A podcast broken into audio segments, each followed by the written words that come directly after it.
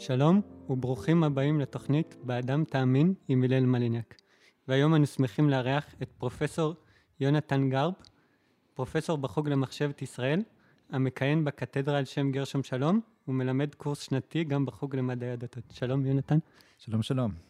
והצטרף אליי לרעיון תום פרנס, דוקטורנט למחשבת ישראל באוניברסיטה העברית ועוסק בקבלה. שלום תום.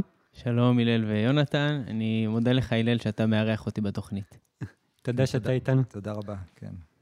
יונתן, מה שלומך בימים אלו? אה, אני מניח כמו כולם וכמו כולן, אפשר להגיד, כן, זה... אני לא זוכר ימים כאלה קשים בישראל, בוא נגיד את זה ככה, אני פה מ-73, אז uh, הגענו לארץ כמה חודשים לפני מלחמת יום כיפור. Uh, קשה לי להשוות, כי הייתי אז ילד, אבל uh, מאז אני לא זוכר דבר כזה. והימים האלו משפיעים עליך גם הגותית ומקצועית? Um, במידת מה, אני, אני מאלה שמנסים uh, ככה יותר ללמוד, לעכל, להפנים לפני שמתבטאים, אז, uh, אז אני חושב שזה ייקח עוד הרבה זמן. זה, זה בעיניי הקצב הנכון של האקדמיה. יש כמובן מקצועות אחרים, מכובדים מאוד, כמו עיתונאות וכולי, ששם יש קצב אחר. אז עוד נחזור לזה בסוף הרעיון, אבל נתחיל מההתחלה. אז איך הגעת למחקר הקבלה ומחשבת ישראל?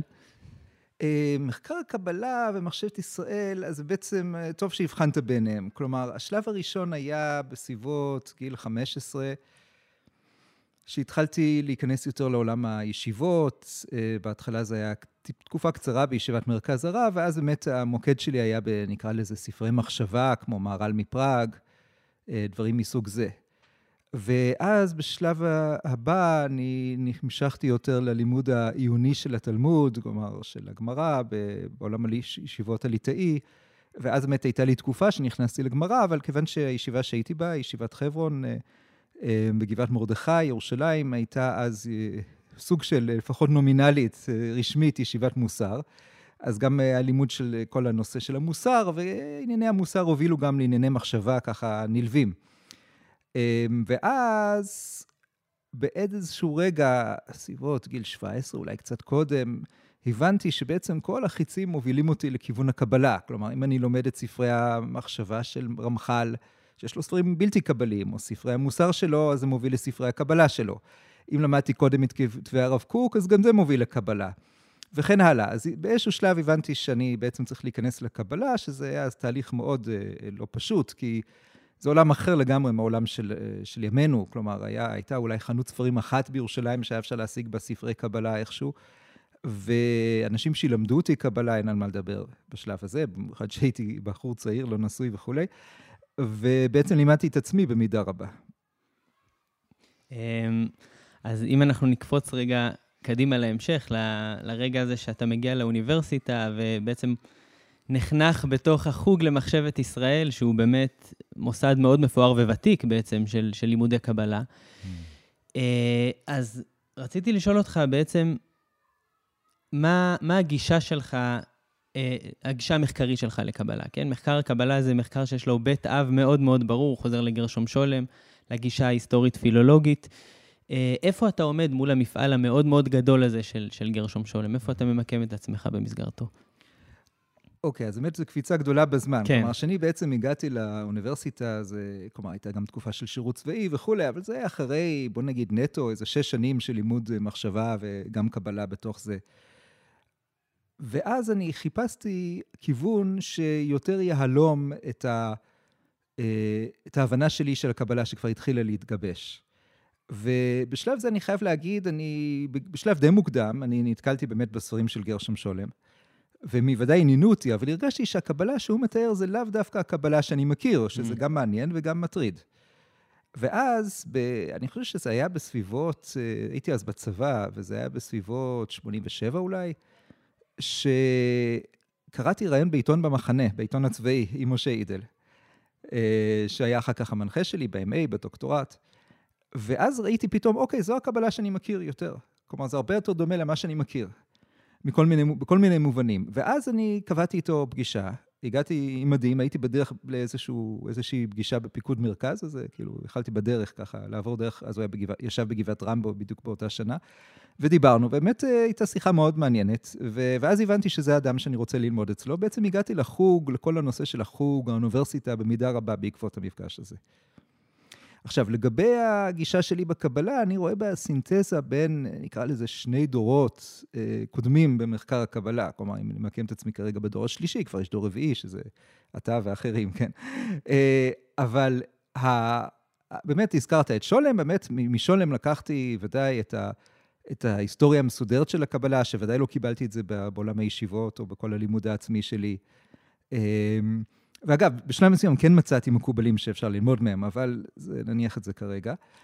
ו, ו, ולצד זה הגישה שהתפתחה אז אצל, גם אצל משה אידל וגם אצל חוקרים אחרים בחו"ל. ליט וולפסון, שעוד לא זכיתי לפגוש אותו, שרל מופסיק, שגם אותו פגשתי יותר מאוחר. אמ, והתפתחה גישה אחרת, שהיא יותר נקרא לזה השוואתית, שהייתה אצל שולם, אבל שולם שמר את זה להרצאות שלו בחו"ל, זה לא כל כך מה שהוא לימד פה אה, וכתב פה.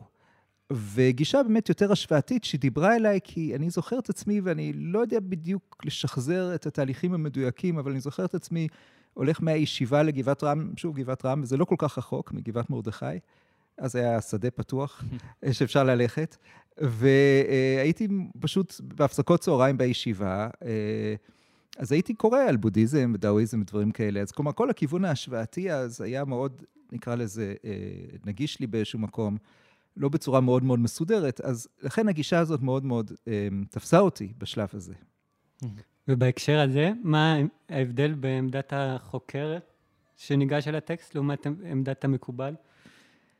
אה, אני חושב שאני רוצה להתחיל מהמשותף, פחות מהמפריד. Mm-hmm. המשותף הוא שבכל המחקר השולמיאני מבית מדרשו של שולם, בכל דורותיו, אה, קצת נחלש אולי בדור השלישי והרביעי, אבל עדיין חזק מאוד. הדגש של הטקסט. כלומר, נקודת המוצא זה הטקסט, ממנו אנחנו מתחילים, ואליו אנחנו חוזרים, וגם אם אנחנו עושים גיחות השוואתיות, תיאורטיות וכולי, זה חייב תמיד להצדיק את עצמו מול הטקסטים. זו הגישה שקיבלתי ממוריי, גם מיהודה ליבה שלמדתי אצלו, ובמובן הזה אני לא רואה הבדל כלשהו בין הגישה הזאת לגישה של מקובלים, שבסופו של דבר, מה שהם עושים זה יושבים ולומדים טקסטים. אלא מה? פה יש התפצלות מסוימת של, נקרא לזה מחויבויות קהילתיות. כלומר, מקובלים מחויבים לקהילות, בדרך כלל חרדיות וכך הלאה, עם אורח חיים מסוים, וזה מוביל אותם למשל להדגיש צדדים יותר, נקרא לזה, אה, ביצועיים של כוונת התפילות, כוונת המצוות, נושאים אחרים שהם לא בסדר יום האקדמי, שרק בשנים האחרונות יחסית זה התחיל להיכנס לכתיבה ולהוראה של בכלל לעסוק בזה עיונית, אבל ודאי לא מעשית בכוונות האלה. ולעומת זאת, האוניברסיטה היא שייכת לעולם הרבה יותר גדול של אה, בערך שני מיליון חוקרים בכל, בכל העולם, משהו כזה, אמ, שבעצם חייבים להצדיק את עצמם אפילו ברמת הפורמט הכי בסיסי של איך בונים מאמר, איך נראה מאמר, הערות שוליים וכולי וכולי, וסגנון ופרסום באנגלית במידה רבה, או בשפות בינלאומיות.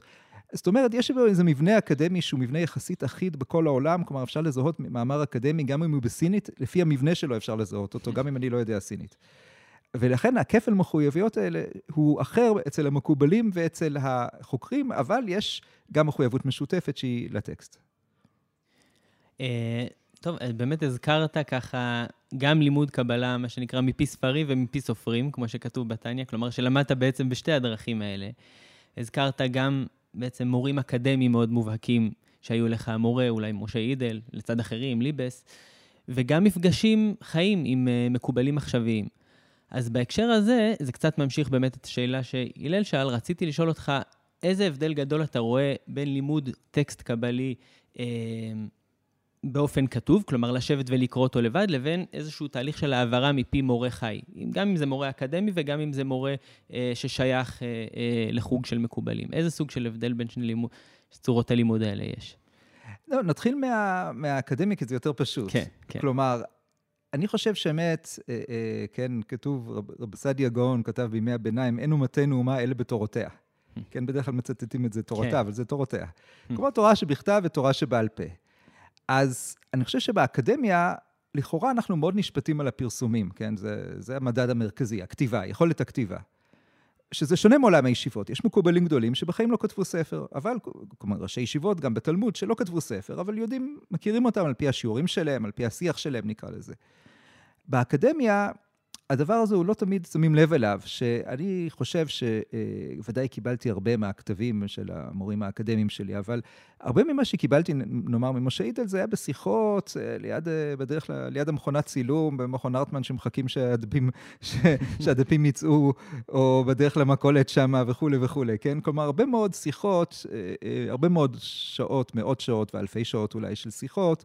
שלאו דווקא עסקו בדיוק הסוגיה המחקרית שהיינו עסוקים בה. כלומר, אני חושב שכמות הפעמים שדיברנו, שאני משווה בין כמה דיברנו על הדוקטורט שלי, לעומת כמה דיברנו על uh, חקר הדתות ברומניה, שזה ארץ מולדתו, זה כאין וכאפס. כלומר, הרבה יותר דיברנו על רומניה מאשר על הדוקטורט. אז לכן יש הרבה מאוד ערוצים ששוב, קשורים לכפל מחויבויות, שהרבה מהשיחות האלה איתו, עם אליוט וולפסון למשל, אז עם וולפסון יכולים לדבר על בוב דילן או משהו, כן? זה יכול להיות הרבה דברים שקשורים, נגיד, להוויה של ניו יורק, שלא קשורים בכלל למחקר. וזה עולם באמת עשיר ורחב, שהוא חורג מהעיסוק, אני אקרא לזה, מקצועי שלנו, כן? אה, וזה קשור למה שהייתי קורא השיח האינטלקטואלי, שהוא מלווה את ה... היום, אני צריך לומר את זה בצורה גלויה, שהיום האקדמיה פחות מעודדת את זה. כלומר, היא מעודדת מקצוע... פרופשיונלס, כן? אנשים מקצועיים מאוד, ופחות את האינטלקטואלים. כשאני הכרתי אנשים כמו ירון אזרחי ז"ל, נגיד, ממדע המדינה, שהיו לנו הרבה, הרבה שיחות חשובות. ו... אבל זה דבר שהוא גם עדיין קיים באקדמיה, כן?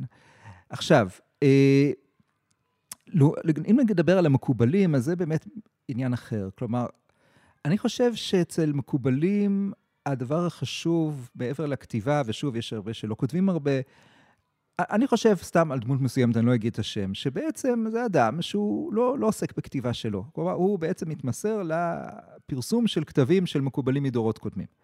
אבל לכן השיחות שלי איתו לא יהיו קשורות למשהו שהוא כותב, זה לא, זה לא רלוונטי פה, אלא יותר לאיך הוא קורא. Mm. ואני חושב שפה החניכה הייתה פשוט בלשמוע שיעורים של מקובלים, בין אם זה שיעור ישיר או בהקלטות, שאפשר לשמוע הרבה מאוד בכל הלשון, כן? בלי סוף. אפשר את כל החיים לבלות על זה, כמה, כמה, כמה גלגולים, כמו שהמקובלים אוהבים להגיד, כן? אה, כמה אינקרנציות. ופשוט לראות איך הם קוראים את הטקסט. האם הם קוראים את הטקסט כמו שאני חשבתי לקרוא את הטקסט, או שהם קוראים בצורה אחרת, שלפעמים היא יכולה קצת להיות מאכזבת, אני חושב שאני יכול לעשות אולי טיפה יותר טוב, או הרבה פעמים לא, הרבה פעמים אני קורא את הטקסט ואני אומר, וואלה, בעצם הם ראו פה משהו שלא ראיתי, איך זה קרה. ו, אה, ואז אני צריך לבדוק את עצמי, ואני משתדל ככה ללמד גם, כלומר, שפשוט יושבים בכיתה, ואני אומר, אוקיי, ת, אם אתם באמת מה שקצת פחות קורה בדורות האלה, תכינו את הטקסט בבית, תבואו, אחרי שקראתם את הטקסט, תראו איך אתם הבנתם, איך אני מבין, תמצאו את ההבדלים, יכול להיות שתחלקו עליי, שזה מצוין. יכול להיות שתראו פתאום שראיתי משהו שאולי לא ראיתם רק מכוח הניסיון, שאני מתעסק בזה בכל זאת 40 שנה. ואיזה טקסטים קבליים קרובים ללבך במיוחד? זה משתנה, זה משתנה. כלומר, נגיד את זה ככה, יש את האבות הנעורים שלא השתנו, כן? כלומר, הרב קוק ורמח"ל, ונגיד... אה, לשם שבוע והחלמה של המורה או חבר של הרב קוק, הרב אלישיב, הסבא, כן, לא הרב אלישיב, המנהיג החרדי, אלא הסבא שלו, כן, הרב שלום אלישיב. אה, אה, אחר כך הספרים של רבי יצחק חבר, שהוא היה תלמיד תלמידו של הגאון מווילנה. כלומר, אלה ספרים שממש גדלתי עליהם, אפשר להגיד, וגם ספרים שהם קרובים לקבלה, אבל הם לא בדיוק ספרי קבלה, אבל בעצם מתחת לפני השטח הם ברור שהם ספרי קבלה, בתוך עולם המוסר נקרא לזה. ואחר כך באקדמיה, אז אה, דברים קצת השתנו. כלומר, למעשה, אה, אני חייב להגיד שאני... אני לא זוכר משהו, איזשהו קורפוס של כתבים שהגעתי אליו אך ורק בגלל האקדמיה ונקשרתי אליו. כלומר, יש ודאי קורפוסים שגיליתי באקדמיה אה, במידה לא קטנה, קבלת גרונה, כל מיני דברים שלא מתעסקים בהם בק... בישיבות, כן? אבל להגיד את האמת, לא, לא התחברתי לדברים האלה, ולכן נשארתי בתקופה המודרנית, שבעצם זה העיסוק העיקרי של המקובלים, זה לא בקבלת ימי הביניים. זה הבדל גדול בין האקדמיה, אולי נגיע לזה, בין האקדמיה למקובלים.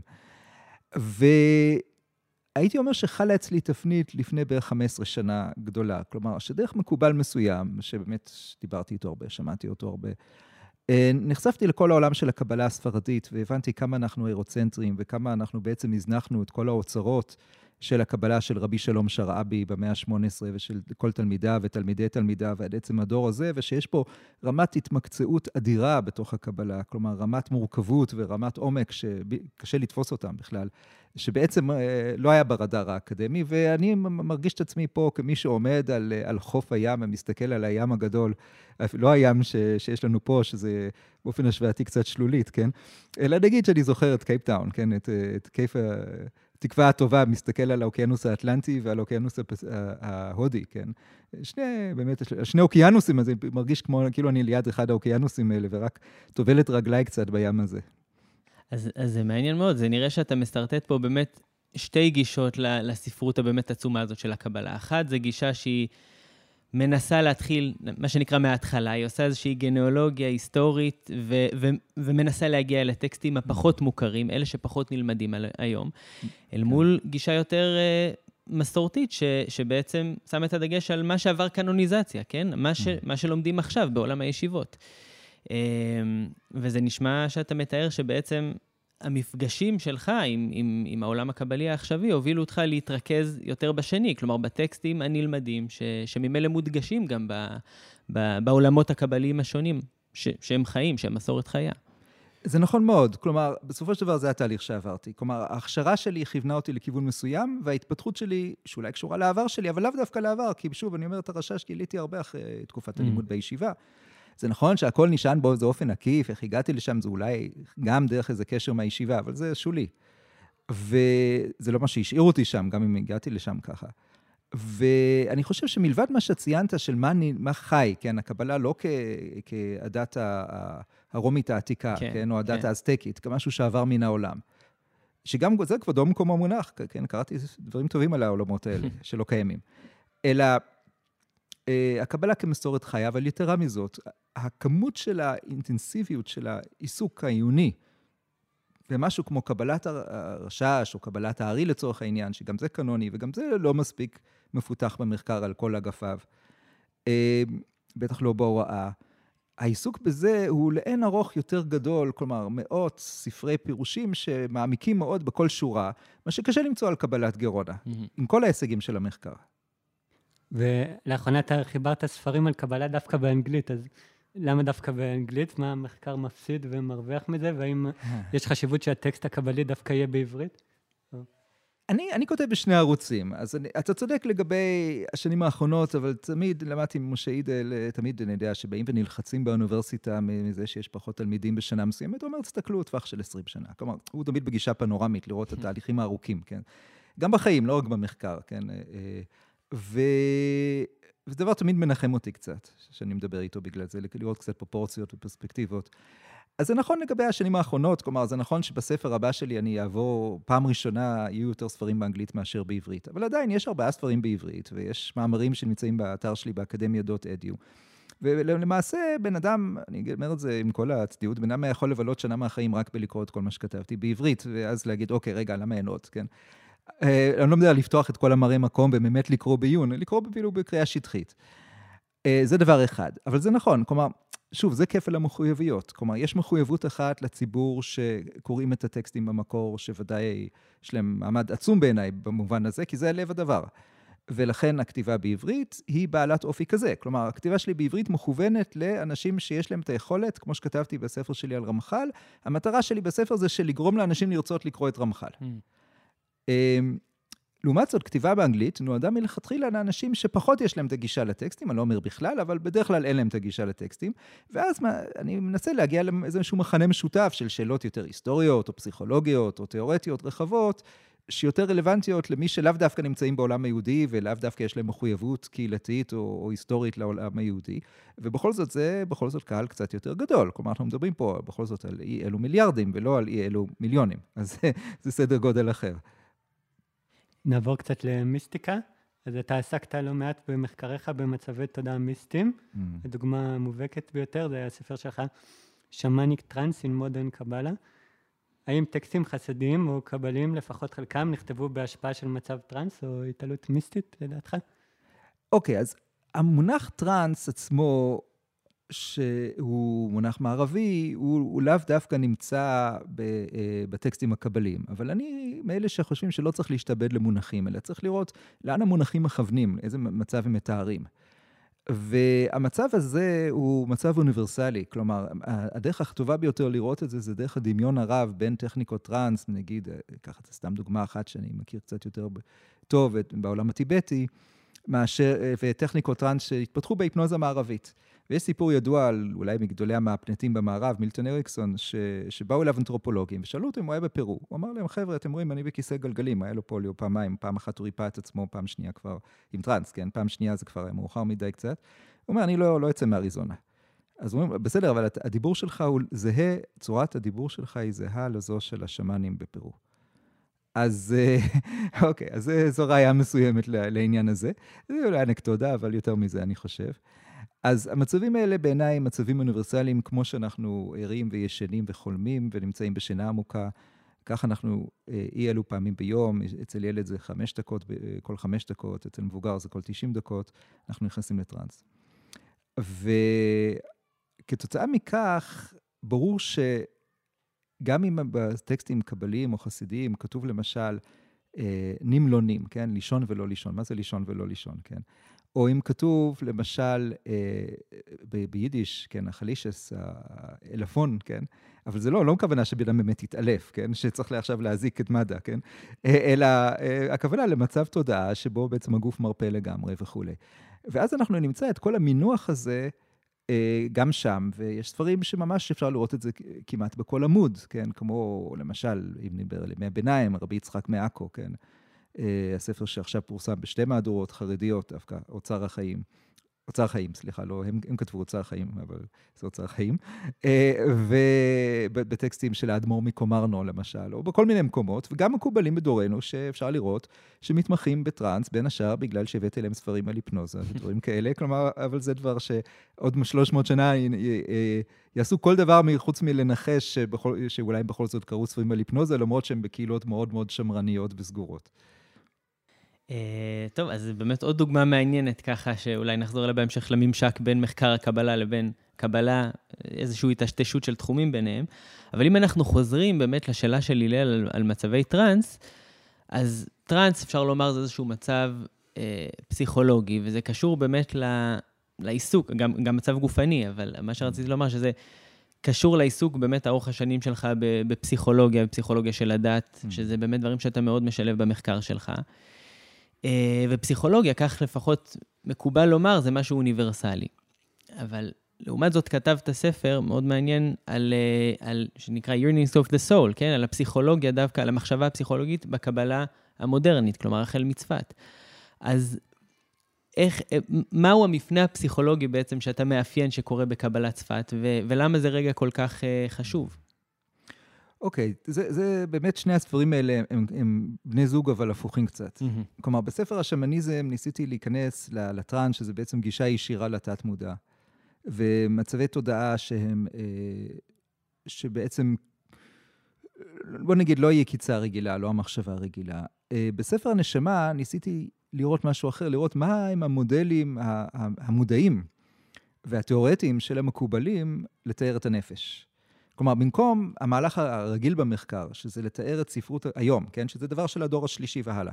שולם מתנגד לזה במידה לא mm-hmm. קטנה. אה, אבל מהדור השלישי והלאה, אה, קצת בדור השני, אבל בעיקר בדור, וגם עוד יותר בדור הרביעי, יש אה, ניסיון לבאר את הקבלה לפי הצורות שהתפתחו בווינה ובציריך בתחילת המאה ה-20, דיינו, פרויד ויונג. ולהשליך אותם 800 שנה אחורה, 400 שנה אחורה, ולהעניק להם איזה מעמד, כאילו הם גילו פה איזה אמת אוניברסלית. עכשיו, הם גילו את מה שגילו, וכבודם במקומם מונח. למשל, פרויד אמר שדרך המלך לתת מודע זה דרך החלום. זה, זו בחירה מסוימת שיש לה היסטוריה ארוכה מאוד, כן? אמ, גם בחז"ל, ביוון, בכל מיני מקומות, אבל אה, יש עוד מצבי תודעה, כן? ההודים הבינו את זה. מה שאמרתי על ארבעת מצבי התודעה, שטרנס הוא אחד מהם, זה בטקסט הודי, כן? אמ, ואנחנו לא צריכים להיות כפופים לבחירות שלהם. ועוד דבר זה שאנחנו צריכים לראות איך, שוב, איך המקובלים עצמם המשיגו את הדברים, איך הם תיארו את הנפש, לא איך פרויד מתאר, ואז נמצא את זה בתוך הטקסטים הקבליים. אמ, ואז הייתי אומר ככה, שיש בעצם בכל העולם הקבלי, ובכלל במידה רבה בעולם הדתי-יהודי, או בהרבה דתות במובן הזה, יש שלושה שחקנים מרכזיים. יש את, ה, את האל, או העולם האלוהי, כן, זה לא חייב להיות אל אחד, כן, בהודו למשל. Uh, הטקסט, שדרכו אנחנו יודעים בכלל משהו על, על האל, והטקסט גם אומר לנו משהו על האדם. או כמו שנאמר בחוג רמח"ל, ישראל, אורייתא וקודש בריחו. קודש בריחו. כלומר, זה בעצם שלושה שחקנים. הייתי אומר שהדור הראשון של המחקר היה מאוד תיאולוגי, הוא התעניין באלוהות. כחלק מהמיקום באמת מתוך מחשבת ישראל. גם, כלומר, גם שלא קראו לזה עדיין מחשבת ישראל, זה היה מיקום תיאולוגי מסוים. Uh, הדור השני, אפשר לומר, um, התעניין מאוד בטקסט, כמו שאמרתי, ושם אותו מאוד במרכז, ויש לו עדיין נוכחות כבדה לעיסוק בטקסט. נגיד הספר של אידל הגדול, Absorb Imperfections, שלמיות בולעות, הוא גם, גם לעברית, כן? על תפיסת התורה, כן? מה, איך תופסים את התורה, ובוודאי שזה נושא שהוא מאוד מאוד מרכזי, למשל בשביל המקובלים, היחס לתורה. כטקסט וכטקסט שמבצעים אותו גם, כמצוות. והדור השלישי-רביעי באמת מתעניינים מאוד אה, באדם. גם באדם במובן החברתי, במובן הפסיכולוגי, ואני ודאי שותף להתעניינות הזאת. אה, באמת ניסיון להבין את השחקן המרכזי, אבל דרך מושג אחד שזה הנשמה. כלומר, מתוך התפיסה שהמקום של הממשק בין האדם לטקסט והאדם לאל נמצא בתוך הנשמה באיזשהו רובד יותר פנימי, שזו תפיסה שמשותפת להרבה מאוד עולמות, סופיים והודים וזה, ונוצריים, אבל לאו דווקא לכל דתות העולם, אבל זה דבר דומיננטי בדת בכלל, שיש לנו איזשהו רובד פנימי, וזה כמובן מתחבר גם לעניין הטראנס, שאולי דרך הטראנס אפשר יותר להתוודע לנשמה ולשמוע את ההתגלות של הנשמה. אמ, היה, הייתה פעם סדנה של טראנס עם שמן, ו, והייתה שם מישהי שדיברה על דברים מהילדות, וככה פתאום איזשהו קול אחר בקע מתוכה, ואיזשהו בכי וכך הלאה, שזה נראה כאילו שזו לא האישיות הרגילה שלה. ואז השמן אמר, זה הקול של הנשמה. Mm. אז באמת דיברת על הרמח"ל בהקשרים שונים, למי שרוצה שיחות uh, זמינות ברשת, ואני, וגם חיברת ספר עליו כמובן, אבל אני כן רוצה לשאול אותך אם אתה זוכר את המפגש הראשון שלך עם הרמח"ל, ואם במרוצת החיים, במהלך החיים, האם ההשפעה שלו עליך והדיאלוג שאתה מקיים איתו השתנה. כן, מעניין. כלומר, מה שאמרתי קודם, שלימדתי את עצמי קבלה, אז בעצם בעזרת רמח"ל. כלומר, בדיוק אז, פחות או יותר, יצא ספר, ש, שיש ספר אחד שהוא כותב דעת, שמודפס כדעת תבונות, שהוא מדבר ב, בלשון בני אדם, כן? שהוא מדבר ככה בשפה שכולם אפשר, יכולים להבין אותה, על היסטוריה ועל תהליכים וכולי, על תיאולוגיה. וספר אחר, שהדפיסו אותו כספר הכללים או כללים ראשונים, הוא מסביר למה זה מקביל בעולם הקבלי. ואז היה לי את המילון, כלומר, יכלתי בעצם לקחת את המבנים הקבליים, שלכאורה בהתחלה זה סינית, כן? על כל ה... אני יודע מה, ישראל סבא ותבונה, ואיך הם קשורים לזיווגים בתוך אבא ואימא וכולי וכולי, ואז לקרוא לראות שבעצם זה מכוון לדברים מסוימים, ב, שוב, בלשון בני אדם. אז בעצם הרבה מהלימוד שלי היה בעזרת רמח"ל ובעזרת מישהו דווקא די הסתייג ממנו, בעל הלשם, שיש לו קצת מהלך דומה, פחות מסודר וכולי.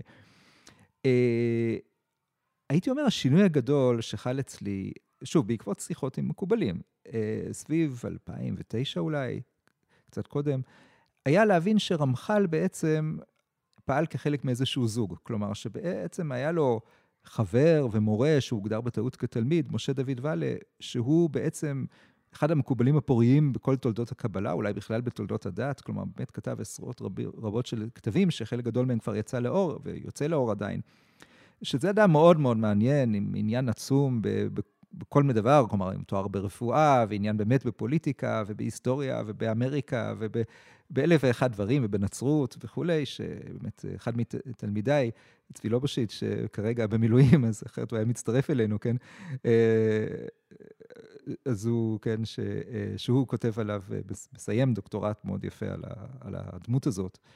ואז הבנתי שרמח"ל הוא בעצם חלק מסיפור יותר גדול, שמי שראה את זה, אגב, שחוקר שבאמת היה ראוי להזכיר ולא הזכרנו, ישעיהו תשבי, כן, ישעיה תשבי, שהוא בעיניי גדול תלמידיו של גרשום שולם במובן מסוים, כלומר, מהדור, לפחות מהדור המכונן של תלמידי שולם, שולם היו לו גם צעירים, תלמידים יותר צעירים אולי, אפשר לומר, כמו ליבס, אבל מבחינת הגל הראשון של, של שולם, באמת היה אפשר להגיד תלמיד חבר, כלומר, מישהו שהוא בעצם היה בקשר כבר בא עם רקע, שוב, ישיבתי למפגש עם שולם וכולי, והוא באמת זה שגילה לנו במידה רבה, גם למקובלים אגב, כן, זה, ומודים לו על כך, את משה דוד ועלה, וגם גילה לנו הרבה דברים על רמח"ל עצמו. ואני חושב שאי אפשר למצוא את הידיים והרגליים בבית המדרש של רמח"ל בלי העבודות של תשבי. ומה מצאת בספר מסילת ישרים? מסילת ישרים, יש לי קשר קצת אמביוולנטי איתו. אני הגעתי אליו כמו כולם, במרכאות, כן, כמו כל בחור ישיבה בסביבות גיל 15-16, למדתי אותו, השתעממתי ממנו, אפשר לומר. Uh, כמו שהוא אומר בהתחלה, הוא אומר את זה, אני אומר דברים פשוטים, וכל האנשים שמחפשים דברים מתוחכמים פה, אז הם יתאכזבו. הוא אומר את זה על ההתחלה, הוא לא מסתיר את זה. ולכאורה אפשר לראות את זה כספר ש, uh, uh, שהוא כתב בגלל שהוא לא יכול לכתוב קבלה, בגלל החרם שעשו עליו וכולי.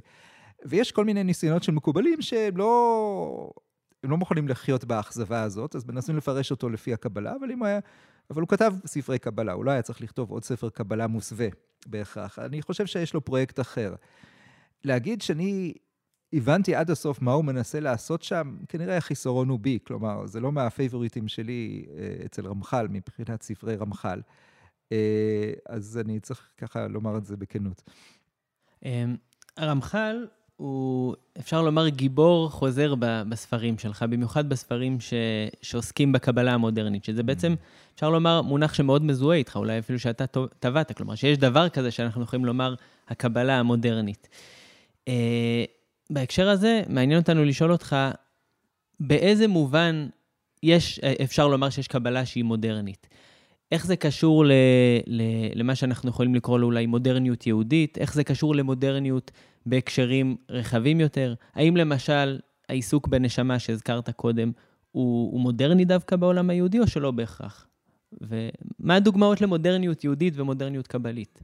טוב, זו שאלה מאוד גדולה. כן, זה מאוד גדול, מאוד נכון. מאוד גדולה. כי באמת המודרניות היא תהליך עצום ומורכב מאוד ועוצמתי מאוד, שאנחנו עדיין בתוכו, כן? מדברים פה ושם על פוסט-מודרניות. זה, זה איזה אדווה אחת בתוך הים הזה של המודרניות, כן? איזה גל חולף בתוך זה, כן? באיזה רגע היסטורי מסוים במקומות מאוד מסוימים. אה, ואנחנו עדיין מאוד בתוך זה כבר מאות שנים, ואין אין, אין, אין מוצא מזה. כלומר, אין, אין דרך להתחמק מהמודרניות. גם האנשים השמרניים ביותר והמסוגרים ביותר הם מודרניים בכ, בכל הווייתם. והמודרניות היא בעצם שינוי מודע ומואץ. ככה הגדרתי את המודרניות. כלומר, בעצם חלק מהמודרניות זה המודעות לזה שאנחנו נמצאים בתקופה היסטורית אחרת מקודמנו, דבר שהוא, שהיה פחות, הרבה פחות קודם, כן. והביטוי הזה ש, שמקובלים גם משתמשים בו, אנחנו המודרניים, כן. זאת אומרת, יש תודעה כזאת. ודבר נוסף זה התפיסה של השינוי המועט שאנחנו רואים אותו יותר ויותר בעולם שלנו, כן, המודרניות באמת הולכת ומאיצה. אז אפשר לקרוא לזה פוסט-מודרניות, אפשר להגיד, זו הדינמיקה הפנימית של המודרניות, שכבר מרקס, שהיה פרשן גדול של המודרניות, אה, אגב, מודרניות יהודית, שבעיניי זה סוג של מודרניות יהודית, הוא, הוא זיהה את זה. וה... אז, אז בוא נמקד רק לגבי השאלה שלך על, ה, על הנשמה. אז כן, לכאורה מושג הנשמה הוא מושג שנמצא במקומות קודמים, בחז"ל, וב, אה, והמונח עצמו הוא במקרא, לא, לא, אולי לא במובן שאחר כך נתנו לו, ויש מונחים מקבילים בעולמות אחרים, כן, עתיקים ומימי ביניימים. אבל התפיסה שהדבר החשוב ביותר בעולם, זה מה קורה בחיי הנפש שלנו, איך אנחנו מרגישים, כן, ברגשות. אנחנו רואים את זה עכשיו, אם תיקחו, אולי אנחנו נגיע לזה, לשיח סביב כל האסון הזה ש, ש, ש, של החודשים האחרונים. כמה מקום ניתן לכל הנושא של הרגש? כמה מקום ניתן, למשל, דבר באמת מאוד ראוי, שבאמת אה, פתאום אה, חטיבת הצנחנים הבינה שיש צורך לחיילים לדבר עם ההורים שלהם והפוך, ולראות אותם, כן? שיש, וזה צורך פסיכולוגי, זה לא צורך מבצעי. להפך, יכולים להגיד אולי שזה בעיה מבחינה מבצעית, כן? אבל אה, החשיבות העצומה של הרגש בכל השיח הפוליטי, וכמו שראיתי עכשיו, הצבאי והכלכלי, כן? שבעצם הביטוי דיכאון, כן? depression, שזה לא מונח, זה מונח מודרני, כן? מה שפעם קראו מלנכוליה או מראה שחורה או מילים אחרות. מאיפה זה בא? מה מהעולם הכלכלי? זה בא מה, בין השאר מהמשבר הגדול של 1929, כלומר, הכלכלה והפסיכולוגיה גם שלובים זה mm. בזה. ה, אה, החרדה הגדולה אחרי האסון של התאומים ב-2001 זה שאנשים הפסיקו לצרוך, ישר הנשיא אמר, תלכו ותקנו משהו, כמיטב המסורת של ארצות הברית, כן? וזה כדי, המורל הלאומי היה חייב להתבטא בצריכה הזאת כדי להניע את מנועי הכלכלה. גם את זה מרקס הבין, שהוא גם היה פסיכולוג טוב מאוד, כן, במובן הזה. אז הדבר הזה הוא קשור לאיזשהו משהו של החילון. אני רוצה להגיד משהו על מודרניות וחילון, כי יש נטייה לזהות את המודרניות עם החילון, וזו טעות. כלומר, הדתיות המודרנית היא מודרנית לא פחות מהחילון, אין לה, אין לה חילון איזה מונופול על המודרניות. וזה לא שהדתיות, כמו שלפעמים חוקרים מסוימים רואים את זה, מגיבה לחילון. לא, החילון גם מגיב לדתיות, זה תגובה הדדית לגמרי. ויש התפתחות פנימית של המודרניות הדתית, דרך ההאצה, דרך המודעות העצמית, דרך כל התהליך הכפול הזה.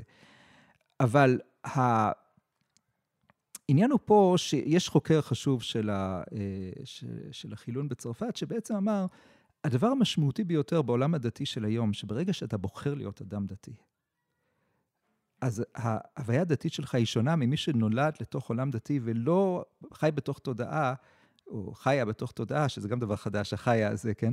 אה, שגם דבר מאוד מודרני, השינוי המגדרי הזה. לא נמצאים בתודעה שבעצם אנחנו מגדירים את הזהות הדתית שלנו. עכשיו, יכולים להיות אנשים בקהילות מאוד מאוד סגורות, נגיד, יש איזה סרט על מישהו שברחה מסאטמר, ושם באמת היה נראה שבאמת צריך לברוח משם, כן? שזה באמת מהלך כאילו של סיכון עצמי כמעט, לצאת מסאטמר. אבל זה נכון לגבי סאטמר, באמת הם הכי פחות מודרניים, הם אמרו את זה. אדמו"ר מסאטמר אמר, יש את הרכבת של המודרניות, וכולנו נמצאים בה, הוא היה מאוד מודע לזה. הוא לא הכחיש את זה, רק אנחנו רוצים להיות בקרון האחורי. אז באמת הם התמקמו בקרון האחורי, וככה זה עובד להם איכשהו. אבל כל מי שהוא לא סאטמר, לצורך העניין, או משהו דומה, ואפשר לחשוב על דברים דומים באפגניסטן וכולי, כן? אה, אפילו בא, אצל האמיש, כן, אה, בארצות הברית, שהם מאוד מאוד חיים בעולם, מנסים לחיות בעולם פרה-מודרני, אבל הם נותנים לילדים שלהם שנה או שנתיים של בחירה, זה מאוד יפה. אם mm. תצאו לעולם, כן. תראו אם אתם רוצים להישאר אמיש או להיות אמריקאים רגילים, אם זה כיף לכם יותר. וזה אה, משנה את כל ההוויה הדתית. כלומר, שבעצם אנחנו כבר לא כפופים לעולם הדתי, לסדרים הדתיים, אלא אנחנו בעצם מייצרים אותם על ידי הבחירה שלנו. דיברנו הרבה על מיסטיקה במובן האקדמי, אבל אני רוצה לשאול אותך קודם כל, מה התרומה של מיסטיקה לחיי היומיום? אני אולי גם רוצה לעשות, להוסיף משהו קטן למה שהלל אמר. בכלל, כל המושג הזה של יום-יום, אפשר לומר שגם הוא יש בו משהו מאוד מודרני, כן? כל העניין הזה במה mm. אנשים עושים באופן יומיומי, ולא רק באיזה שהם רגעי שיא. אז אולי לשאלה של הלל אפשר לצרף בכלל את, ה, את, ה, את האמירה שעצם העניין בקשר בין מיסטיקה ליום-יום, גם הוא נובע מתוך המצב המודרני, ש, שמה שאנחנו היום קוראים לו מיסטיקה נמצא בו. זה די קלט על מה שרציתי לומר. כלומר, ש, שבמיסטיקה, נגיד הימי ביניימית, קודם כל רובה מתרחשת בהקשר המנזרי. וגם אם זה לא במנזר, זה במסדר ובזוויה, באיזשהו מקום ש, שיש שבית התבודדות או משהו כזה, נגיד, אפשר לחשוב על זה בעולם האסלאמי, דברים דומים, והמונח התבודדות הוא מאוד מרכזי בקבלת ימי הביניים, באגף היותר מיסטי שלה באמת, בגלל שזה דבר שעושים, למשל, כותבים את זה בלילה, בהתבודדות, זה לא, זה לא היום-יום או היום, כן, או חיי היום. התפיסה הזאת של, אה, של למשל הישועים ושל, אה, ושל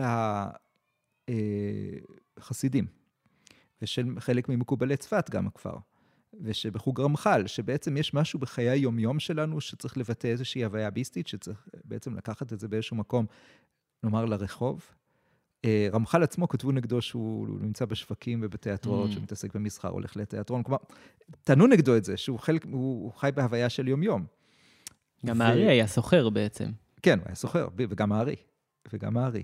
כלומר, זה בעצם, אנחנו רואים פה תפיסה שהמיסטיקה יכולה יותר לחדור לעולם החברתי, הכלכלי, הפוליטי, זה באמת פוליטיזציה חזקה מאוד של המיסטיקה, שאפשר לראות אצל דמויות כמו הרב קוק וכולי, אבל לא רק אצלו, כלומר, רואים את זה, נגיד, במלחמת העולם השנייה, את המיליטריזציה והלאומיות החזקה של עולם הזן. דבר שהוא מאוד מוכחש בשיח הזן, אבל יש חוקר שחשף את זה, אז כבר לא כל כך מוכחש.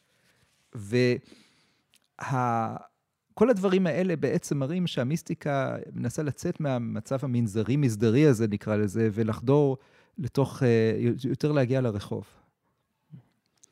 לאחרונה כתבת על הקשר בין, על ספקנות בטקסטים קבליים מודרניים, אז איך אתה רואה את הקשר בין מודרניות לספקנות? ותורה מיסטית לרוב יש התדמית של מקור ידע ודאי ועל mm. רציונלי. אז איך זה מתחבר לספקנות, לספק? הספקנות זה באמת הספר שיצא בקרוב ממש. וספר הספק.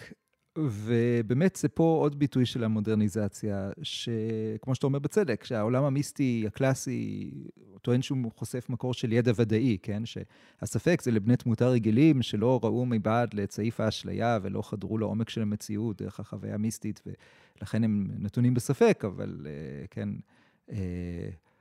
אבל כמו שמקובלים מסוימים אומרים, גם במאה ה-16 עוד אומרים את זה רבי משה קורדוברו ואחרים, מי שזוכה לקבלה, זוכה לוודאות. ויש שיח שלם נגד הספק בגלל זה בקבלה. ואז פתאום יש איזה רגע בקבלת הארי, שהוא מדבר ברבדים הגבוהים ביותר של האלוהות, מתחיל לדבר על הספקות, ואז הוא כותב שם משפט, תלמיד הארי, רב חיים ויטל, לא זכינו, זכיתי לכל הספקות. ואז שואל מקובל במאה ה-20, תלמיד של בעל הלשם שהזכרנו, שואל, מה, מה זה לא זכיתי? כאילו, מה, מה זה הזכות הגדולה של הספק, כן? אה, ואז הוא אומר, לא, בעצם כל התורה בנויה על ספק. גם בנגלה, בתלמוד וכך הלאה, כמו שראה באמת משה אלברטל עכשיו בספר מאוד חשוב, וגם אה, בקבלה. כלומר, בעצם הספק הוא... מאוד מהותי להוויה שלנו כאנשים מודרניים, שזה קשור למה שאמרתי קודם, שאם באמת אנחנו בוחרים את הווייתנו, אנחנו מייצרים את הווייתנו, כמו שגם מרקס אמר, כן? שאנחנו בעצם, האדם יוצר את ההיסטוריה, או כמו שפרויד אמר, אנחנו יכולים להפוך מלא מודעים ללהיות מודעים, ואז לבחור את דרכנו, מה שמקודם אנחנו בעצם היינו בשבי הילדות שלנו והגידול המשפחתי שלנו. אז כל המהלכי, נקרא לזה, השחרור האלה, הם אה, קשורים לכך שבעצם, ברגע שיש לנו בחירה, אז באמת עומדות לפנינו אה, אה, שתי דרכים, ואז, כמו שאמר רבי יוחנן בן זכאי, אני יודע באיזה דרך מוליכים אותי, והייתי אומר בניסוח מודרני, אני יודע באיזה דרך אני רוצה ללכת, כן? ולאן אנחנו בעצם הולכים. ואז הספק הוא, צריך להגיד משהו על הצל של הספק, כן? זה אחד החידושים הגדולים של יונג, לראות בכל דבר את הצל שלו. הצל הגדול של ספק, שהספק מאפשר היום למצב ש... שיכול להיות ספק אם הייתה שואה, יכול להיות ספק אם יש חימום גלובלי, יכול להיות ספק אם היה אירועים של השבעה באוקטובר, יכול להיות ספק אם הבחירות בארצות הברית היו אמיתיות. כלומר, כל דבר אפשר להטיל ספק, וזה, יש Merchants of Doubt, יש ספר כזה, כן? יש סוחרי הספק, שעושים בזה שימוש כלכלי ופוליטי מאוד, הייתי אומר, מזיד לפעמים. כן, ממך אה, למדתי באחד השיעורים איזה... שהסוד ישרים, כן, אחד מגדולי mm. החסידים במאה ה-19, מענף רדזין, הוא כותב, הספק הוא כל הוויית האדם, זו אמירה מרחיקת לכת. כן, הוא היה יוצא דופן. כן, כלומר, הוא כן. בא מול מסורת שלמה, מה שאני מנסה להראות בספר, באמת שהוא בא מול מסורת שלמה שהייתה נגד הספק במידה רבה. למרות שהיו לו חברים, מישהו שהושפע ממנו, זה רב נחמן ברסלב, שבאמת גם אצלו רואים, הספק הוא חלק גדול מאוד בהוויה הקיומית של האדם, איך מתמודדים איתו זה משהו אחר, אבל קודם כל, להכיר בזה שאנחנו בעצם חיים בתוך מציאות של, אה, אנחנו חיים בתוך ספק, אנחנו, האל עשוי מספק, אנחנו עשויים מספק. ושוב, השאלה באמת מה עושים עם זה, כן? זו שאלה אחרת. Uh, העמדה הספקנית, לפעמים מבינים אותה בצורה לא נכונה, כאילו אנחנו צריכים להישאר בספק, להישאר... ב... אם, אם, אם אנחנו ודאים בכל דבר, שכל דבר מסופק, זה עצמו נהיה ודאות. הספקנות יכולה לאפשר לעצמה להגיד, אוקיי, אז יש לנו לפעמים יציאה, במסגרת הספקנות אנחנו גם צריכים להטיל ספק בספקנות עצמה, אחרת היא הכרה. אה, אז דיברנו באמת על ספקנות, דיברנו על מודרניות. דיברנו על הנשמה, אמ, ונשארנו הרבה באזורים של המאה ה-16-17. דווקא בדברים האחרונים שלך קצת זרקת איזשהו משהו שעכשיו הייתי רוצה להגיע אליו, שזה כל הסיפור של הקבלה והלאומיות בעצם, שזה סיפור קצת יותר, יש לו שורשים מוקדמים, אבל הוא קצת יותר מאוחר. אה, וכתבת ספר, אה, אחד הראשונים שלך, אם אני לא טועה, יחידי סגולה יהיו להדרים, שבעצם עוסק במקובלים וה... והעולם המודרני, אפשר לומר, כמעט עד מדינת ישראל. אה, ובהקשר הזה, אה, הייתי רוצה לשאול אותך, האם אתה מזהה איזשהו תפקיד פוליטי, כזה או אחר, אה, לקבלה במדינת ישראל, גם, גם בהוויה העכשווית שלנו, אבל גם עשורים אחורה, בתקופה של ה... טוב, בתקופה של היישוב היהודי אפשר להזכיר את הרב קוק ודמורים, ודמויות כאלה, אז אני חושב שאני שואל יותר עכשיו. כלומר, איז, מה סוג הקשר שמתקיים בישראל שלנו בין, בין קבלה ל, ל, לפוליטיקה, ללאומיות? טוב, פה אני צריך uh, קצת, כמו שאומרים, לעשות uh, תשובה כלפי ספר מסוים. Mm-hmm. שהיה ספר uh, של ספר יחלבסקי ב-98, אם אני זוכר נכון, חמורו של משיח, ואני מאוד מאוד קטלתי את הספר הזה. לא, לא כתבתי על זה שום דבר, אבל כתבתי בגיליון שלי של הספר מאות הערות ביקורתיות, כי באמת, יש שם באמת לפעמים בורות מדהימה בעניינים יהודיים, אבל, זה, זה משהו מוזר פה, שהיו לו, לו אינטואיציות נכונות, ודווקא בגלל חוסר הידע. זה לפעמים, יש מישהו שיכול להיות עם חוסר ידע, אני חושב לפעמים על פרנס רוצנצווי, כמה מעט הוא ידע על יהדות בעצם, וכמה הוא ראה עמוק את מה זה הדת היהודית. זה באמת מדהים. אה, לפעמים הידע יכול להפריע לראות דברים. והוא ראה, בעצם הוא זיהה נכון שני דברים. הוא זיהה שהעולם היהודי הולך לכיוון יותר דתי, מה שנקרא הדתה, ושהדתיות הזאת לובשת צורה יותר ויותר של לאומיות, והייתי אומר אפילו סוג של סנופוביה ושנאת הזר והאחר, וקשור גם ליחסי מגדר יותר במרכאות מסורתיים, אבל הם לא באמת מסורתיים, אבל סוג מסוים של יחסי מגדר נקרא לזה, וגם קשור ל... אה, ושהקבלה משחקת תפקיד מאוד חשוב בתהליך הזה. הימנוע אה, מסוים לתהליך הזה, וזה לא רק הקבלה, כן, היה רעיון של חוקר קבלה שניסה להאשים את הקבלה בכל זה, וזה לא, לא ככה, אז יש גם מתוך מקורות תלמודיים, וגם מתוך תפיסות הלכתיות מסוימות, וגם מתוך כל מיני, הייתי אומר, קורא לזה לפעמים פולקלור שלא קשור לא לקבלה ולא להלכה, אלא לאיזה אמרצות שהיא התמסדה וקיבלה גוון דתי, גם זה יש. אה, ולאו דווקא באמת על אנשים דתיים, כלומר, זה יכולים להיות אנשים חילונים למהדרין, שבעצם מסיבות, שוב, לפעמים פוליטיות ועסקיות, משתמשים, ב... נוקטים בשיח כזה, כן, בלי ידע או בלי, בלי מחויבות אמיתית באורח החיים שלהם. ו... אוקיי, אז זה סיפור אחד שקורה פה. אה, חלק מהתשובה פה היא, היא, היא להגיד, בזמן האחרון מהדהדים, בוא נגיד, בחודשים האחרונים מהדהדים אצלי שני טקסטים. אחד זה הטקסט שהרמב"ם כותב, שבית שני חרב לא מכל הסיבות היפות שחז"ל אמרו, של שנאת חינם וכולי, או ביטול תורה ברגע מסוים, או שלא העריכו מספיק את התורה, וכל מיני דברים כאלה, לפי שיטתם שהתורה זה הכי חשוב. אלא בגלל שהזניחו שני דברים, שזה לימוד איך לנהל מדינה ואיך לנהל מלחמה. ו... והתעסקו באסטרולוגיה ובכל מיני uh, דברים רוחניים, נקרא לזה בשפה של היום, רוחניות זה מונח אסטרולוגי במקור. וזה טקסט אחד. והטקסט השני הוא של רבי ישראל סלנטר, שאמר, אני, שוב, טקסט, זו אמירה שבשמו אני די בטוח שהיא אותנטית, כן? כי אנחנו לא כל כך רחוקים ממנו בזמן, ויש רצף, כן? אני למדתי אצל תלמיד של תלמיד של תלמיד של רבי ישראל סלנטר, כן? אז אה, רבי ישראל סלנטר אמר, האנשים מתעסקים ברוח, בגשמיות של עצמם וברוחניות של הזולת. וצריך להפוך את זה, צריך להתעסק ברוחניות של עצמנו, בתשובה, נגיד, לצורך העניין, אה, ובגשמיות של הזולת, ובאמת, אני מתפעל מזה שיש הרבה מאוד אנשים כרגע שמתעסקים בגשמיות של זולת. ראיתי עכשיו, פשוט נכנסתי לאיזה Head Start לגבי תרומה לאחד מבני משפחות החטופים. וראיתי פשוט שאי אפשר כבר לתרום, כי עברו את היעד, כן? צריך למצוא משהו אחר. וביום, זה סכום לא קטן. כלומר, באמת, יש תשובה פה, שאנשים מבינים שצריך להתעסק בגשמיות של הזולת, ולכן אני חושב שאנחנו צריכים קצת, ל... אני אומר את זה בתור מי ש... ש... שחי, מתפרנס מהדבר הזה של, ה... של העיסוק ברוחניות ובקבלה, צריך לשים גם את זה בפרופורציה ולראות את זה, כמו שרבי ישראל אמר, שזה דברים שקשורים לתיקון העצמי, וגם אם אנחנו כן רוצים להביא את זה לרחוב, צריך להיות אולי באיזשהו אופן, כמו הרב אשלה, כן, ש, שלא הזכרנו אותו, מקובל מודרני מובהק, כן, סוציאליסטי, כן, ש, שהיה חותם על כל מה שאמרתי בשבח מרקס עם כל הבעיות שלו, כן. אה, והרב אשלה דיבר על זה שבעצם, לה... דיברתי עם מקובל אחד באמריקה, שאמרו עליו שהוא הרמח"ל של דורנו. ו... ובעצם דיברנו על הרב אשלג, הוא גם מבין בזה מאוד. הוא אמר, תשמעו, הבעיה עם הרב אשלג, אנשים נורא מסתבכים. יש פשוט דבר אחד שהוא אומר, צריך להפוך את הרצון ללקבל לרצון לתת. ואנשים לא יודעים לעשות את זה, אז מתחילים להתפלפל ברב אשלג במקום פשוט לעשות את זה. ורבי חיים מוולושין, הבן שלו, כותב, שתלמידו הגדול של הגאון מווינה, כותב בהקדמה לספר אה, שלו, שבעצם הוא מביא מסורת מאבא שלו. הוא אומר, האדם נברא בשביל להטיב לאחרים, ולולא זה אין, לו, אין, אין משמעות לקיום שלו. ואני חושב שאם היינו לוקחים את זה מהקבלה, מצבנו היה משתפר בצורה משמעותית. אז נחזור לענייני השעה. האם אתה מסתכל אחרת על המחקר שלך, אולי גם על עצמך, על העולם, אחרי השביעי באוקטובר?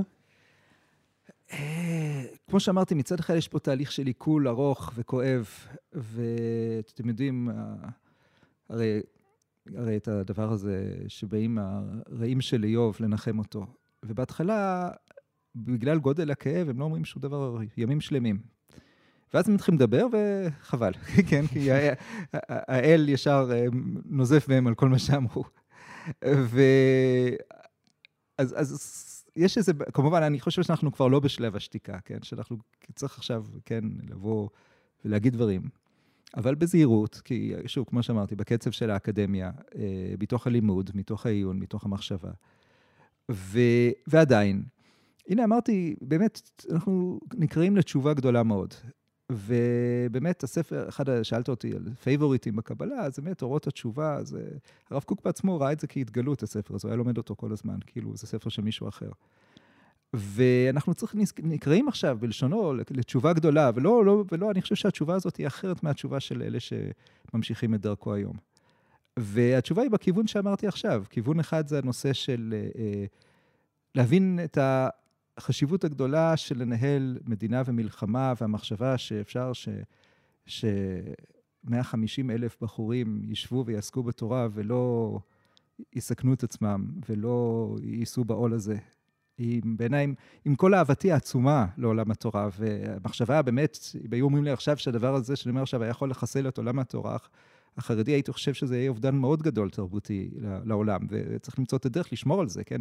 אמרתי לאחד ראשי ישיבות שדיברתי איתו על זה, ש, שזה כמו שדיברנו על איוב, והשם אומר לאיוב, השם אומר לשטן, האל אומר לשטן, לאיוב, כאילו, תייסר אותו, אבל אל תהרוג אותו, אז חז"ל אומרים שזה כמו, לא זוכר את הדימוי המדויק, אבל זה כמו לקחת משהו מתוך איזה, אה, לחלץ בכוח משהו מאיזה בקבוק זכוכית בלי לשבור את הבקבוק. זה, זה פחות או יותר הדימוי של חז"ל, כן? אז באמת משימה קשה מאוד, אני לא אומר ש... אגב, יש לי רצפט, אני יודע איך לעשות את זה, אבל לדעתי, כן. אבל אה, זה רק עניין של רצון. פה באמת זה עניין של רצון, פוליטי, זה הכל. זה לא, כל התירוצים פה הם לא רלוונטיים. אבל, אבל איך לעשות את זה בצורה שתשמור על עולם התורה, זו השאלה הגדולה. ו, ו, ועם כל הכאב על זה, על ה, וכל האהבה האמיתית לעולם התורה, אני אומר, המצב הזה הוא פשוט מצב בלתי אפשרי. זה דבר אחד. וזה קשור לבעיה יותר כללית של עיסוק יתר ברוחניות, כן? ש... ש אה, ויגידו, אוקיי, אז מה יהיה על מדעי הרוח? אז אה, אוקיי, אז אה, זו שאלה אמיתית. כלומר, אידל אמר לי פעם שהוא הלך באקדמיה להרצאה של מישהו של חקר הסרטן, ואז הוא אמר, אין לי בזה חלישות הדעת, הנה, אנשים עושים פה משהו שיכול להציל אנשים, מה אנחנו עושים? אנחנו צריכים לשאול את עצמנו את השאלה הזאת. וזה אמ, דבר אחד. והדבר השני, מה שאמרתי בשם רבי ישראל סלנטר, שאנחנו צריכים באמת להיות, אה, המחשבה היא לכיוון יותר של להיות מכוונים ל... אה, ל... שוב, כמו שאמרתי, לגשמיות של הזולת והרוחניות של עצמנו. הדבר השלישי שאולי חשבתי עליו בהקשר הזה, זה שלהבין שאנחנו מבט היסטורי פשוט שנעלם מאיתנו לפעמים, שהתהליכים האלה הם תהליכים אה, מזרח תיכוניים, הם לא, לא רק תהליכים ישראלים. ואנחנו חלק מאזור, לטוב ולרע, ואנחנו לא יכולים, אה, כמה גדרות שלא נבנה, אנחנו נשאר חלק מה... אנחנו רואים שהגדרות האלה הם לא תמיד עובדים. ו... אנחנו לא יכולים עכשיו, אה, יש לאנגליה יתרון גדול, הם יכולו מאוד להזניח את הבניין הצבא שלהם משתי סיבות. אחד זה שיש להם, שהם באי, ודבר שני, שיש להם בסיסים של ארה"ב שיושבים שם. ואמריקה יש להם אינטרס ישיר להגן עליהם. אה, אנחנו, אין לנו את הלוקסוס הראשון, שני הלוקסוסים אין לנו, אה, יש לנו את הימ"חים, אבל, אבל לא את הבסיסים. ואת הראשון ודאי אין לנו, שאנחנו לא אי. וה... ואז ה... אמ, נאמר את זה ככה, שתי דוגמאות לעניין הזה. אה, אחד זה להבין שהתהליכים האלה הם תהליכים משולבים שקשורים בעולם האסלאמי ובעולם היהודי. תהליך אחד, אנחנו יכולים לקחת מקרה, שני מקרים שבהם נרצחו מנהיגים על רקע דיוני שלום, אחד זה אה, סאדאת, סאדאת ב-81, והשני רבין ב-95, על ידי אנשים שבדו, היה להם מגוון מניעים, אבל גם האווירה מסביב וגם האנשים עצמם מאוד קשורים לתוך איזשהו שיח דתי, דין רודף וכך הלאה, כן, כל פה פתווה כזאת ופסק כזה. זה דבר אחד. ודבר שני, זה הנושא של הר הבית, שהוא גם פה, אני זוכר בשנות ה-80, קראתי מזרחנים, מזרחנים שכתבו על זה, כמה הר הבית הוא בעצם במקור שולי במחשבה המוסלמית המוקדמת, וכמה ניפחו את הנושא של המסגד הרחוק, כן, אל-אקצא, אה, מסיבות פוליטיות בעשורים האחרונים. זה עוד היה ב-80, מאז זה התעצם מאוד, כן. אה, ו... והנושא השני, אנחנו רואים במקביל, אני זוכר ב-82, אה, עיתונאי, עיתונאי ביקש ממני לחבר אותו, לכתוב כתבה על נאמני הר הבית. ואז הוא הגיע למסקנה שאנשים מעניינים, אבל אין מה לכתוב על עשרה אנשים. כלומר, כל, והיה אז מאוד מאוד פשוט ב-82, שבכל העולמות הדתיים, שיש הלכה ברורה, שיש איסור כרת בלעלות על הר הבית.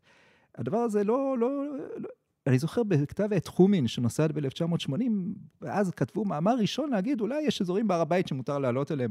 אמרו את זה ככה בדחילו ברחימו, באיזה חשש גדול ובאיזה ספק, ספגנות גדולה גם, כן? ואני חושב שהתהליכים האלה, אי אפשר לא, לא לראות אותם כשלובים זה בזה, מזינים זה את זה.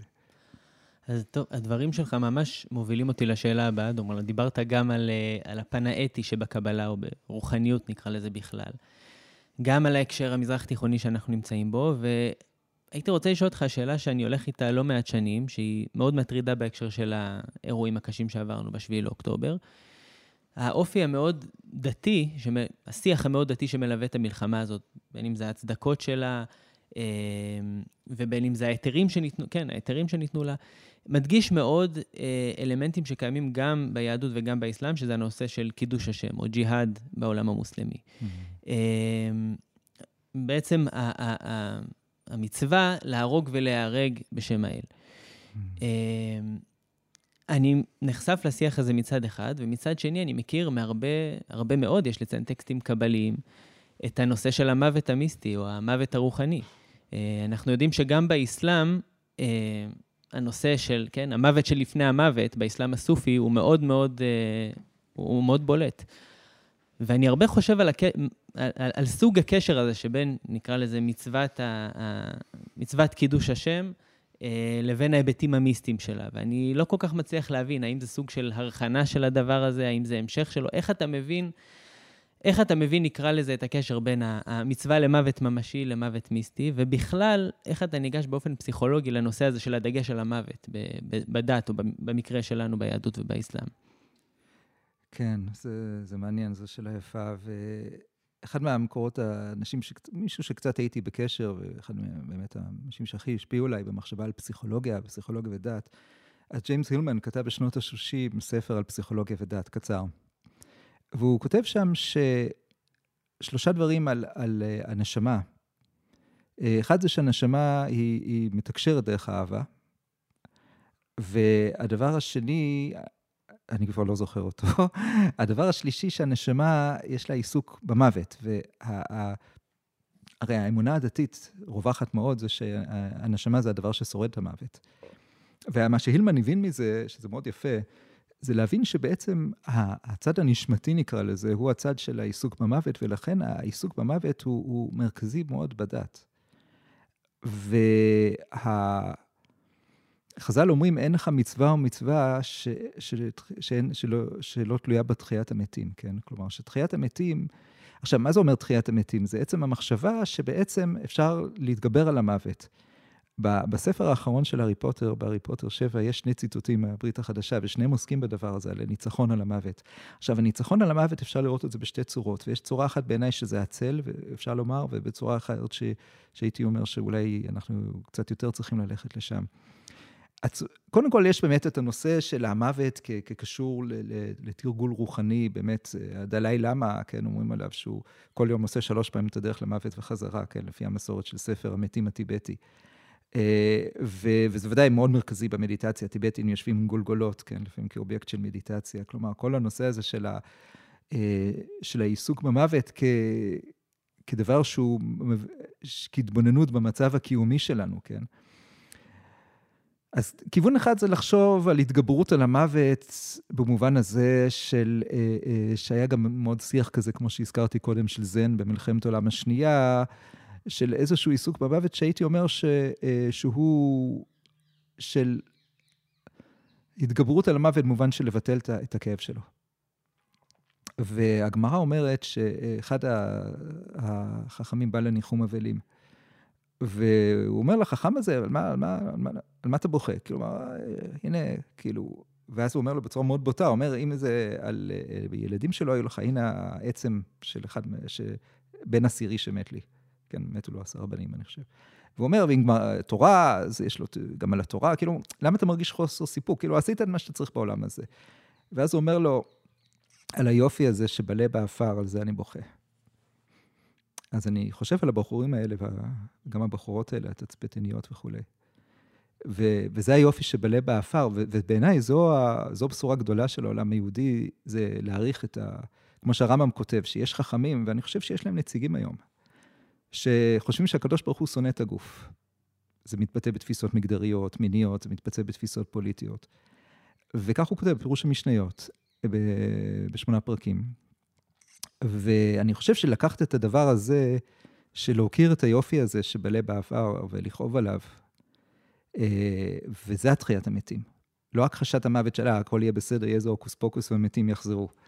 אלא לחשוב שתחיית המתים זה הדבר הזה שאנחנו, בתוך המוות אנחנו, אה, נאמר את זה, אנחנו מוצאים את הערך של החיים ביתר עוצמה. אמ, סיפר לי מישהו מהעולם הטיבטי, שהמורה שלו אמר לו ככה, אני אומר את זה כי יש כל מיני צדיקים בארצות הברית וכך הלאה, שחושבים שהבעיה הגדולה בעולם זה ישראל, ושוכחים שיש אה, דיכוי נורא אה, של המוסלמים ושל קבוצות דתיות אחרות שמתרחש במדינה גדולה, שחזקה שאף אחד לא רוצה להתעסק איתה, ויושבת לנו בתוך הטיקטוק גם. ו... והוא אמר שבת... אה, שהוא לא הבין, היה כל השיח הבודהיסטי על, על חוסר אימפרמננס, uh, קוראים לזה באנגלית, כן, שכחתי את, כרגע את המילה במקור, uh, שיש את כל הדבר הזה של, ה, של ה, הארעיות של הדברים בהיותם בני חלוף. והוא אמר, אני לא הבנתי מזה שום דבר עד שהיה את הכיבוש הסיני של טיבט. ואז ראיתי, הכל הולך, כאילו, כל המנזרים שהכרתי, כל הנזירים שהכרתי, הכל פיזית, העולם שהכרתי לא קיים. אה, ואז דווקא מתוך זה, יש נבואה עתיקה טיבטית ש... שיבוא רגע שהבודהיזם יעקר מטיבט וימצא את עצמו מחדש, ב... איך כתוב שם, בעולם של האדם הלבן או משהו כזה, כלומר, מעבר לים. כלומר, אה, נבואה עתיקה מאוד, כלומר שבעצם הבודהיזם הטיבטי, מתוך השבר הגדול, עבר התחדשות, ויש משהו בתהליך האבל על... כבר על השואה, שלא הושלם. כי הייתה תגובה בריאה של לשים את זה מאחורינו ולהתמרכז בבניין הארץ, בבניין התורה, בכל הדברים שעשו. אבל יש משהו, ב, נחזור לפרויד, באבל הבלתי מושלם הזה שרודף אותנו. ו, ואני חושב שיש מה ללמוד, מה, הדלאי למה אמר, הוא צריך ללמוד מאיתנו איך לשרוד בגלות, אנחנו צריכים ללמוד מהם גם קצת איך להתחדש אחרי אסון כזה. ולסיום, בחדרה לכאן ועכשיו, אם אתה אופטימי בנוגע לאפשרות שלנו לחיות פה בשלום עם שכנינו, בתוך חברה מתוקנת, אולי מתוך אפילו פריחה רוחנית ושגשוג של מדעי הרוח במבט לעתיד? אמ, זו לא תקופה טובה לאופטימיים. אני, מש... לא... אני משתדל להיות אופטימי, אבל הייתי אומר, במזרח התיכון יש איזה חוק כזה שמי שפסימיים עשו השקעה טובה. אה, עם זאת, אני שמח לומר שגם נביאי הזעם האמיתיים, שהיו כמו בריק, שהתעלמו מהם באופן שיטתי, ו... וחלק מהנבואות שלהם התקיימו לצערנו, אבל חלק גדול גם לא התקיימו, כולל כל מה שאמרו על, על צבא היבשה וצבא המילואים, ודברים אלה לא התקיימו. וה... אמ, אז שוב, נבואה ניתנה לשוטים ותינוקות של בית רבן, שכרגע קטנים מדי בשביל לומר לנו מה, מה הם חוו. אבל אה, אז באמת מאוד קשה להיות אופטימיים לגבי זה, אבל אה,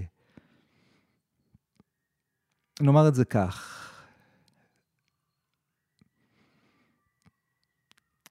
אמר לי אחד המקובלים ככה, הוא אמר, אולי אנחנו, סך הכל המקצוע שלנו, אני בדרכי ואתה בדרכך.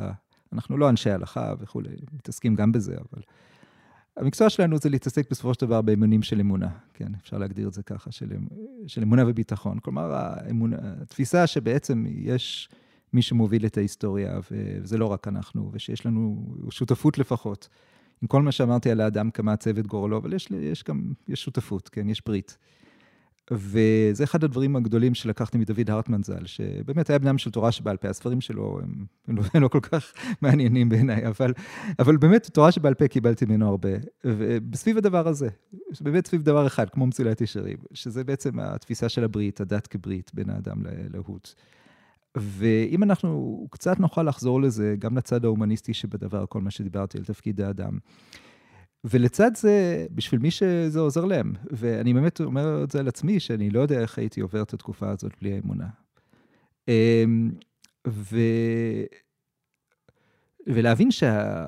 שהמשאב הזה של האמונה, גם בצורה המסורתית יותר שלו, כמו שדיברתי על עולם התורה, ובתוך כל זה, עם כל הביקורת של מה שאמרתי על האינפלציה שהייתה בדבר הזה, ו... ועם כל הביקורת שיש לי לפעמים על המשאבים, כמו שמקובלים לפעמים אומרים לי על המשאבים, תראו איזה משאבים יש לכם ומה אתם עושים עם זה, על מדעי הרוח, וזו טענה אמיתית. וזה, וזה לא, וזה הפוך ממה שחושבים באוניברסיטה, שהעניין זה לייעל ולהפוך לפס ייצור יותר יעיל, אלא במובן המהותי מה אנחנו עושים, זה לא במובן של אקסלים, כן? טבלאות אקסל. אז אני חושב שלא לזרוק את התינוק פה עם אמבטיה בכל זאת, ולראות שיש משאבים גדולים, מדברים על זה עכשיו בחוסן מול טראומה, כן? עם איזה משאבים באים לתוך הטראומה הקולקטיבית הזאת והאישית.